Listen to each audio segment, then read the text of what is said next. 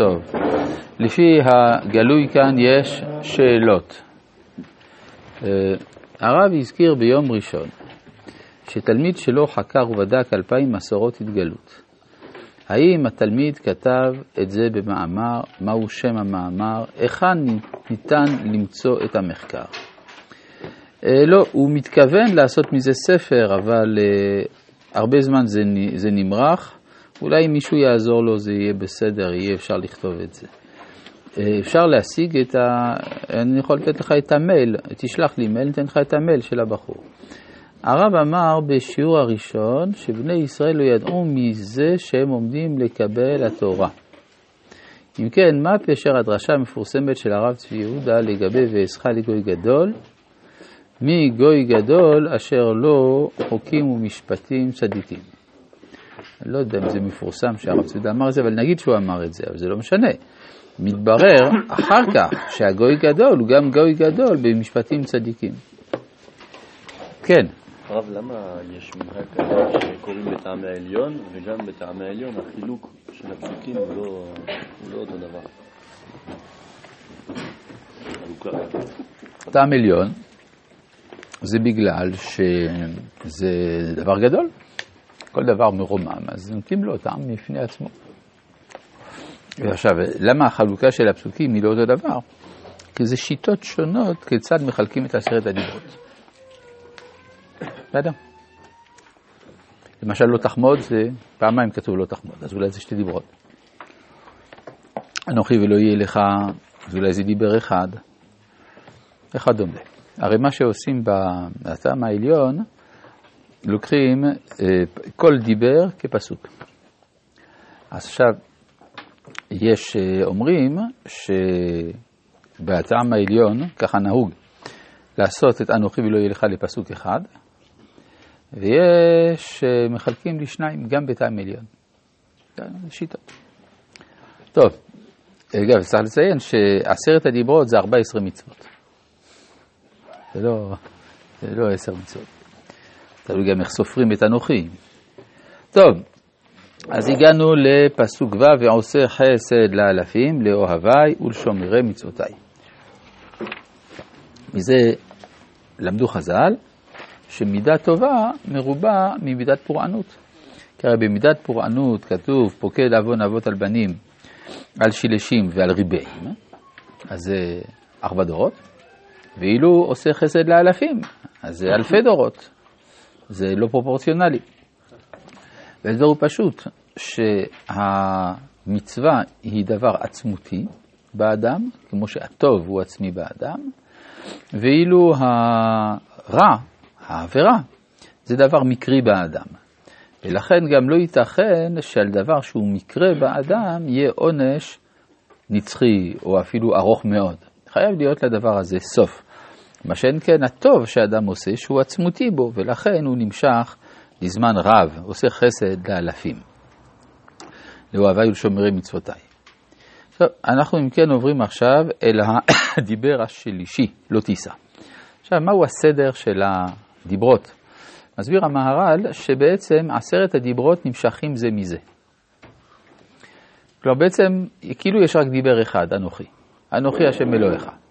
אם אנוכי השם אלוהיך, אז זה פשוט שלא יהיה לך אלוהים אחרים. זה, זה נמשך. ואם לא יהיה לך אלוהים אחרים, אז כמובן שלא תישא את שם השם אלוהיך לשווא. זה אחד נמשך מהשני. ואז מוכרח להיות שתכיר בזה שהוא הבורא. והוא הבורא, אז צריך לשמור את השבת. ואם הוא בורא, אז הוא ברא אותך דרך שני אנשים, אבא ואמא. לכן צריך לכבדם. כלומר, אחד נמשך מהשני. ואם האדם הוא כל כך חשוב, עד כדי שהאדם יכול להיות שותף מעשה בראשית, לברוא את האדם יחד עם הבורא, אז ברור שזה אסור לרצוח אותו. אז לא תרצח. ואם אסור לרצוח, קל וחומר שאסור, אה, לא, לא, ש, שאסור גם לגזול את אשתו, וכו'. כל הדיברות נמשכות בעצם כחוט אחד. ככה מסביר המהר"ל. כל המצוות כל, כן, אתה יכול להגיד שכל כל המצוות כלולות זו בזו, אבל בסדר הזה, הסדר הזה פה הוא מדויק. אבל הרב, אז לכאורה לפי שכל, זה אמור להיות מעל השכל, לא? זה אמור להיות מעל השכל. הרמב"ם אומר, התורה אף על פי שאינה טבעית, יש לה מבוא בעניין הטבעי. ככה הוא אומר. זאת אומרת שזה דרכה של תורה להתהלך עם החינוך של האדם. לכן אם התורה הייתה דברים אבסורדים מוחלטים, אז לא היה לנו מגע בה. זה כל העניין של מתן תורה שהאדם שותף. לא תישא את שם השם אלוהיך לשווא, כי לא ינקה השם את אשר יישא את שמו לשווא. מה זה לשאת שמיים לשווא? קודם כל מבחינת ההלכה הפשוטה. זה בשבועה. כן? לא להישבע לשווא, שווא ושקר, כיוון אותו הדבר, שווא ושקר אחד הוא אומרת הגמרא. והתלמוד אומר שכל העולם נזדעזע כשאמר הקדוש ברוך הוא לא תישא. כן, אף על פי שדווקא לא מצאנו בנושא שם שמיים לשווא איסור, ולא מצאנו לא, לא מיטה ולא כרת, ואף על פי כן אומר הרמב"ם זה מהחמורות, שאין יום הכיפורים, שאין צעיר המשתלח מחפר, אלא אם כן עשה תשובה. אם כן זה מהעבירות החמורות, ולא, ולא עוד אלא שבכל העבירות נפרעים מן האדם עצמו, וכאן נפרעים ממנו וממשפחתו. כן, זה דבר תמוה. כן, כלומר, החומרה העצומה שלא תישא. ההסבר הוא פשוט. מה זה אומר שבועה?